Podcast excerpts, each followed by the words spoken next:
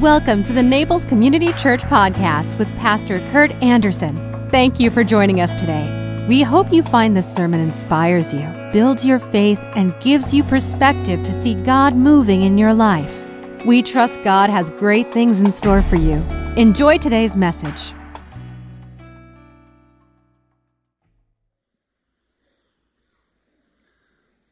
A man knocked on the pearly gates, and Peter opened the door.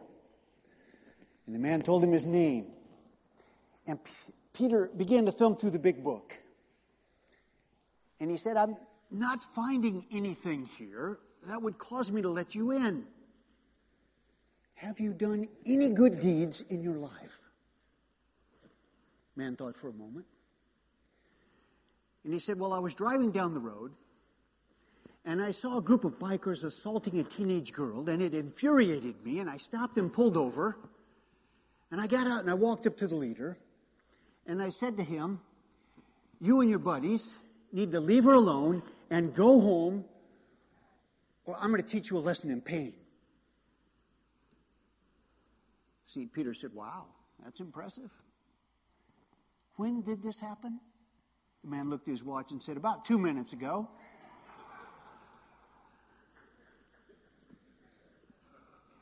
Well, that's a bad joke, forgive me. It even is worse theology. Because you and I know we don't get into heaven by doing good deeds, do we? We get into heaven by having a relationship with the Father through the Son. I thank Pastor Kurt for giving me a chance to stand before you today and talk about my favorite verse in the entire Bible. You don't need to open your Bible because by the time you get there, it'll be over. Here it is Romans 8 28. All things work together for good for those who love God and are called according to his purpose. Romans 8 28. Today I want to break this down into five segments and talk about each, and end with the story that I hope will wrap it all together. Well, this is a promise from God, but it's a conditional promise. Did you catch the condition? All things work together for good for those who love God. If you don't love God, the promise doesn't apply to you. But if you love God, all things work together for good. What does that mean that you and I love God? How does it play out in our day to day lives? Well, I think first of all, it means we attempt in our own fragile way to follow the teachings of God's Son. We do so courageously, boldly, but without perfection, for which God provides confession. Secondly, I think we attempt to represent Him ways that would honor Him and be pleasing to Him. And then thirdly, I think we love God through our worship. Our word for worship comes from the Old English word worthship. Worthship. It means to respond to something in a way that's appropriate to the worth you're giving to that item.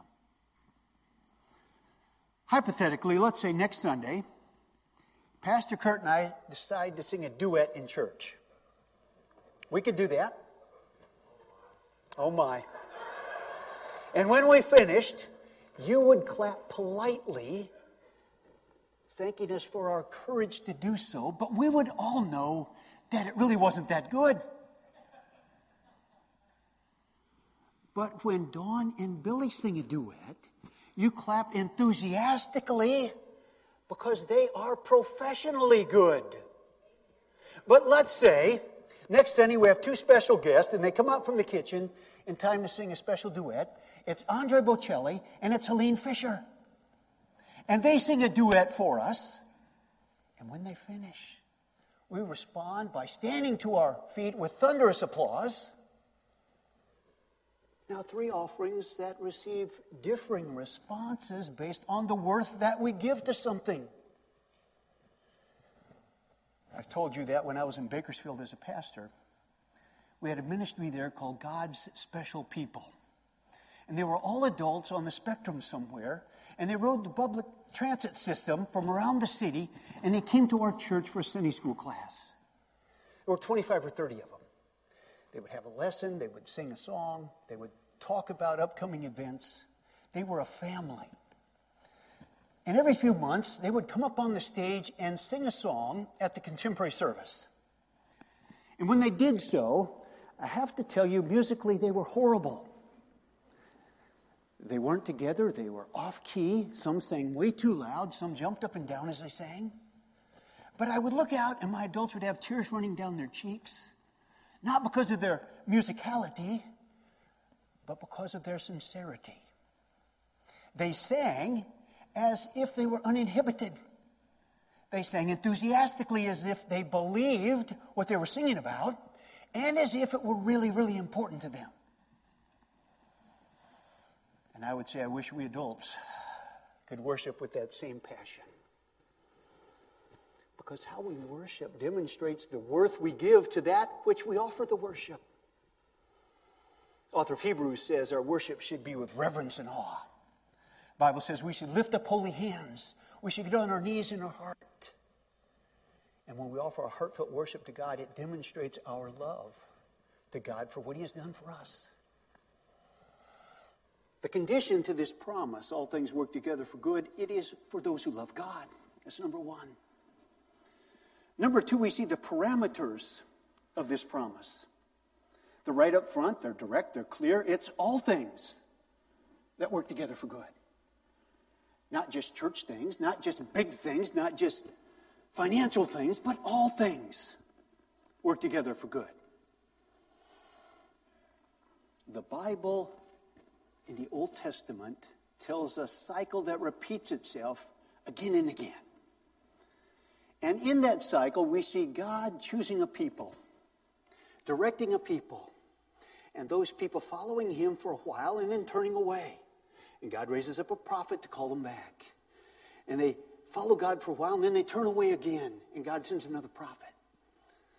But after 10 or 12 prophets, God gets fed up and he says it's time for some punishment. So he sends the Assyrians to take them to exile as prisoners. And then they return and they follow God for a while. They've learned their lesson. But it doesn't last very long. They turn away again. And God then sends the Babylonians to take them into exile.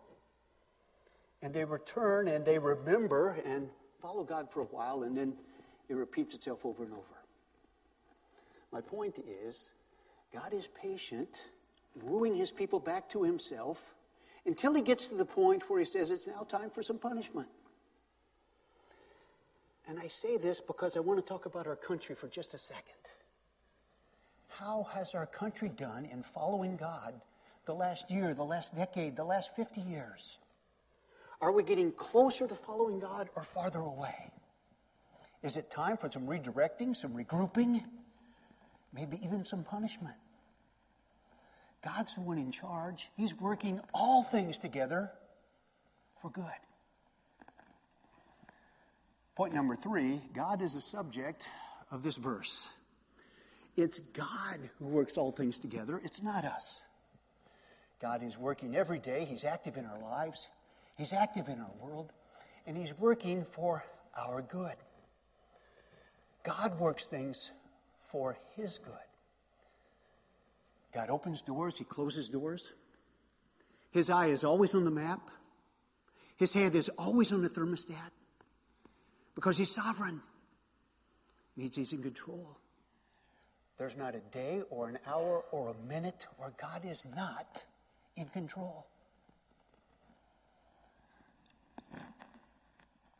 I remember being pastor in Bakersfield, California, and I started in 19- 96 and was there for nine years. And it was a large downtown facility that had had glory days, but had since gone by the wayside. And the church facility was large, but the congregation had become small and older and grayer. And they weren't very healthy, and they needed help. And I was stupid enough to go. But God met me there and he touched some of the things that we tried to do and he blessed them. And when good things happen at a church and momentum begins to build, Kurt knows what happens. Other watching churches try to contact and steal the pastor.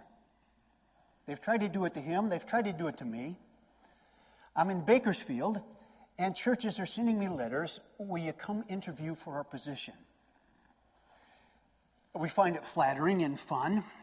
I tuck them in my back pocket and thank God for the, uh, the nice gesture, but I keep going. That is until I got the letter from Bel Air. Now, I told my wife about it, and she said, Well, you're not going to go talk to him, are you? I said, Yes, this is Bel Air.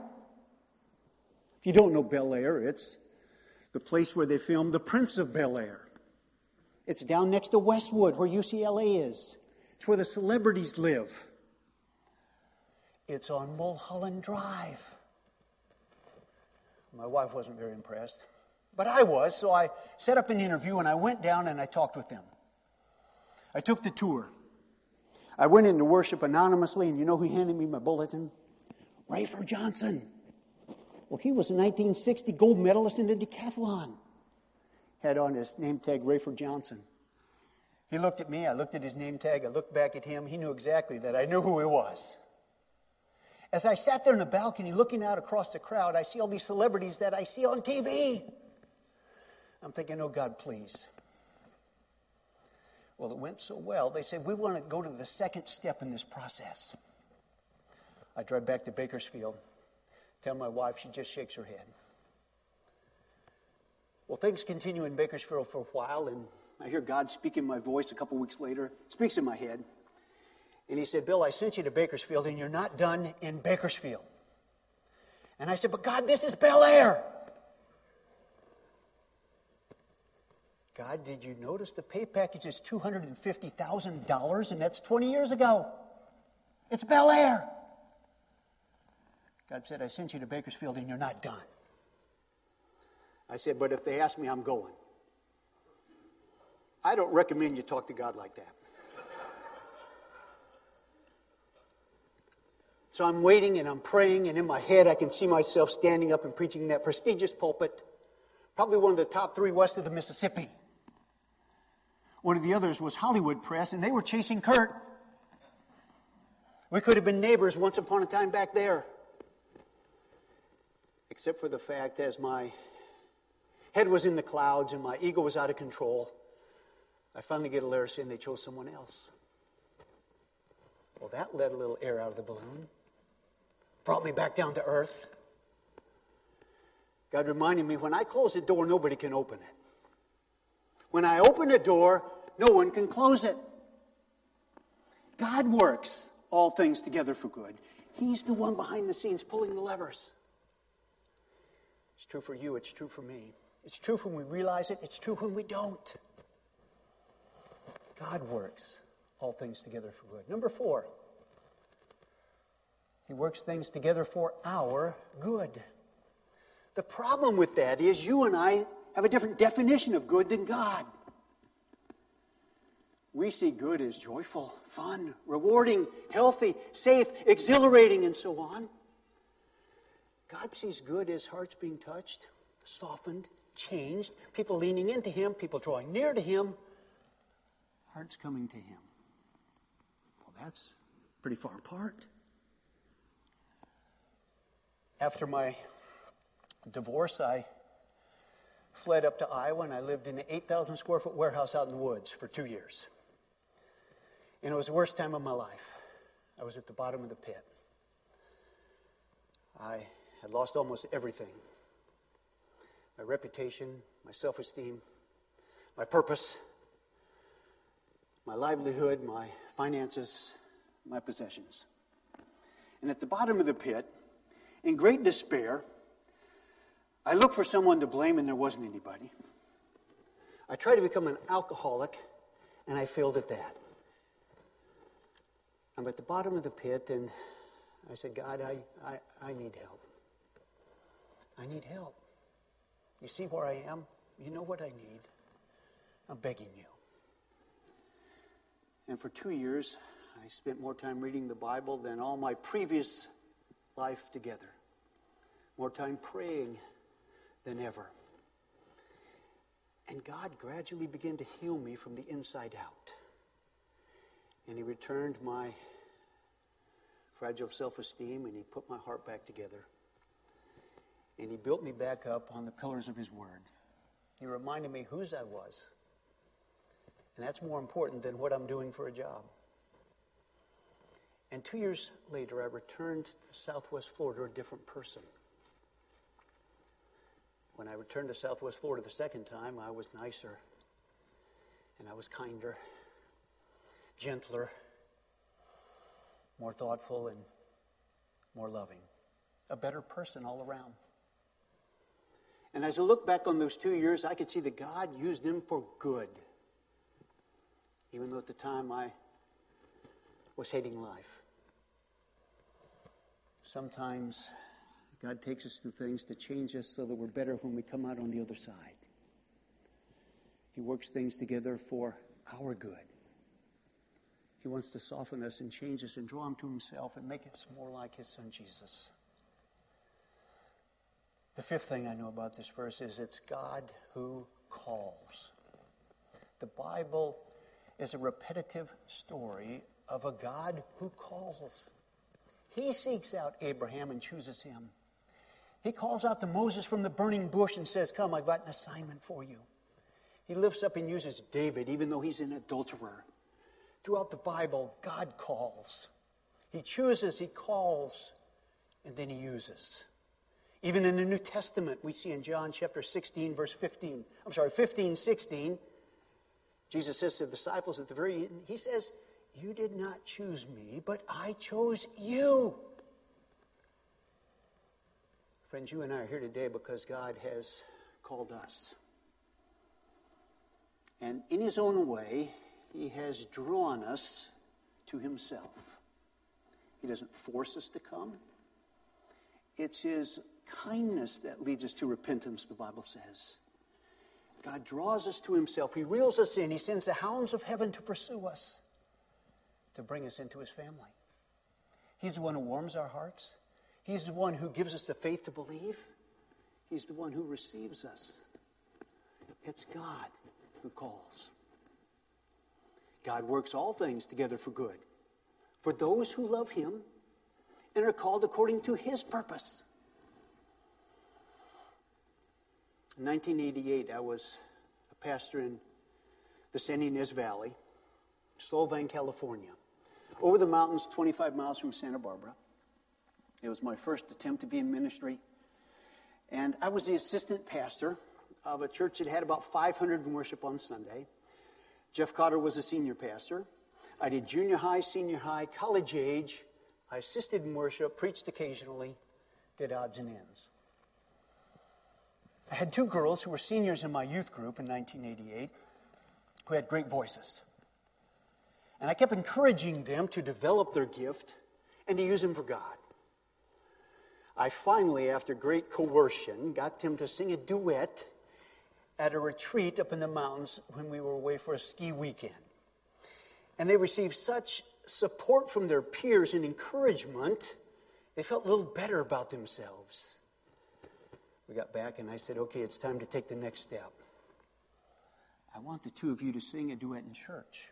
They said, oh, no, no, no, no. We're not going to do that. I said, I'm going to be praying that you will do that, that you will realize God's gifted you to bless others. Long story short, I finally got them before the church choir director who chose a song for them.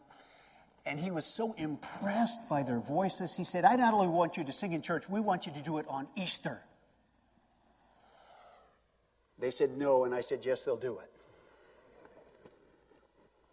On Easter, our church went from 500 in worship to 1,000. We went from three services to four. And I talked to their parents, and their parents agreed to help me make them do this. And so it's on the schedule. And every time they see me, they would say, I hate you. I'd say, that's all right. But it was scheduled. And on Easter morning, I went and prayed with them before the first service because they were shaking in their boots. And they were really nervous, but they did a good job. At the second service, they weren't quite as nervous. They did a better job. At the third service, they're smiling, having fun, and they knocked it out of the ballpark. I went up, hugged him, congratulated him. I said, just one service to go. and it was at noon. But at 5 to 12 on Easter 1988, Pastor Jeff and I are in the church office with our robes. We just put them on. We're ready to go down for the last service. And he gets a phone call, and it's from someone who says, Would it be okay if the President of the United States comes to your worship service at noon? And he said, Yes, of course. And they said, Well, can you start five minutes late? And we said, Yes, of course. And so I go down in the kitchen where the two girls are waiting. And I said, Come over here. And I put my arms around their shoulders because I would hold them because I knew they were going to run. And I said, I don't want you to scream. You can't run. Just listen calmly. I have something important to say. I said, The President of the United States will be in worship in five minutes. And their eyes got this big. And he began to shake. And I said, You and God can do this. And I prayed for them. And they stopped trembling. And I said, Now go out and sit in the front row on the other side and pray that God would be with you, that your gifts would be offered to Him. Well, I walked around the front of the church and I got there just in time for the five bulletproof blazers to pull in. Tinted windows, of course. And the service, Secret Service men got out and formed a perimeter around the property. And if you arrived at church that morning at 1206, you didn't get in. That was their security. No one knew they were coming, and nobody got in after they did. But we started five minutes late. Pastor Jeff and I are standing at the door, and President Reagan and his wife Nancy walk up and shake our hands, and we welcome them. And in this picture, you can see President Reagan's on the right, Pastor Jeff's in the center, and I'm on the left. It was 10, 20, 32 years ago. We walked two by two down the aisle. Pastor Jeff, President Reagan up front, his wife Nancy and myself behind. We ushered them to the front row. They sit in the front row. I go up and sit down, and I'd forgotten that I've got stuff I've got to do in front of the president. I'm worried about my two girls who are going to sing. And I get up there and I'm shaking myself. I had to do a prayer. God help me. Help me make this about you and not them. And as the service moved along, we got to the point where it was a time for the girls to sing. And I looked at them and I gave them I'm praying for you sign, and I winked at them and they smiled. And I have to say, when they got up and sang, they knocked it out of the ballpark.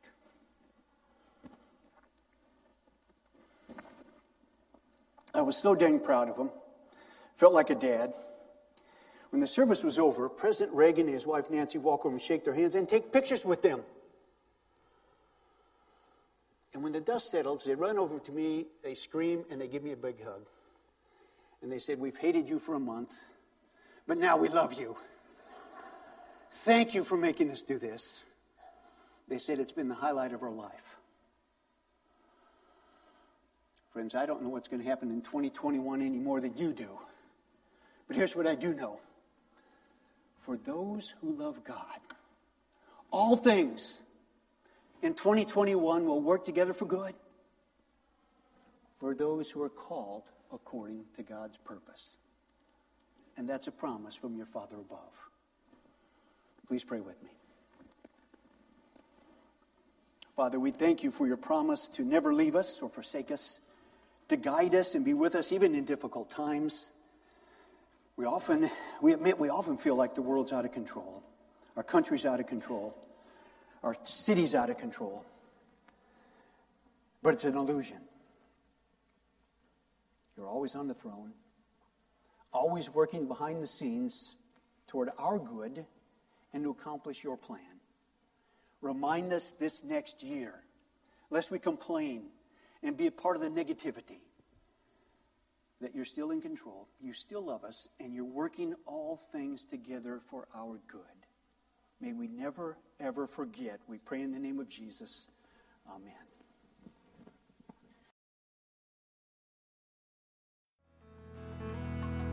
If you enjoyed today's podcast, there are a few things you can do. Be sure to subscribe, rate, and review this podcast. For more information, you can visit us online at www.naplescommunitychurch.org. If you happen to be visiting Naples, please drop in for our Sunday service at 10 a.m. We'd love to meet you. Thanks again for joining us. Have a fabulous day.